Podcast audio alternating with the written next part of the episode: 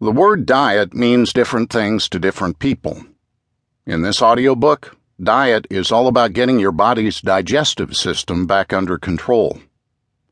If you are considering the low FODMAP diet, FODMAP is an acronym for fermentable oligosaccharides, disaccharides, monosaccharides, and polyols for yourself or someone you know, then you already have a good idea of just how challenging life can be with a digestive disorder.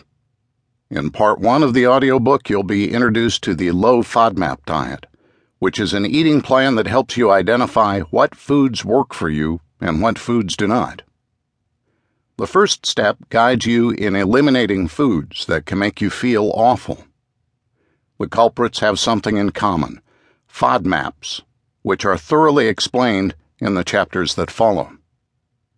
Once your system has calmed down, the diet helps you discover your food tolerances and intolerances so you know what you can eat comfortably, get back in control of your body, feel better, and stay healthy.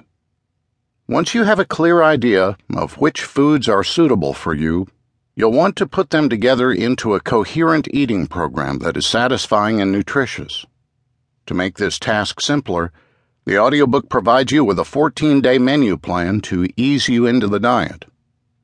You can always substitute your own favorite dishes as long as the ingredients meet the FODMAP guidelines.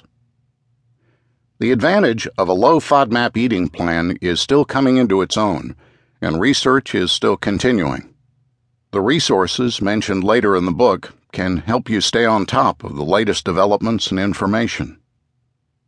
In part two of the audiobook, you will find a variety of tempting recipes for meals, snacks, appetizers, and desserts. Among them are modified or updated versions of traditional comfort foods, global favorites, and seasonal treats. Listen on to discover the world of the low FODMAP diet.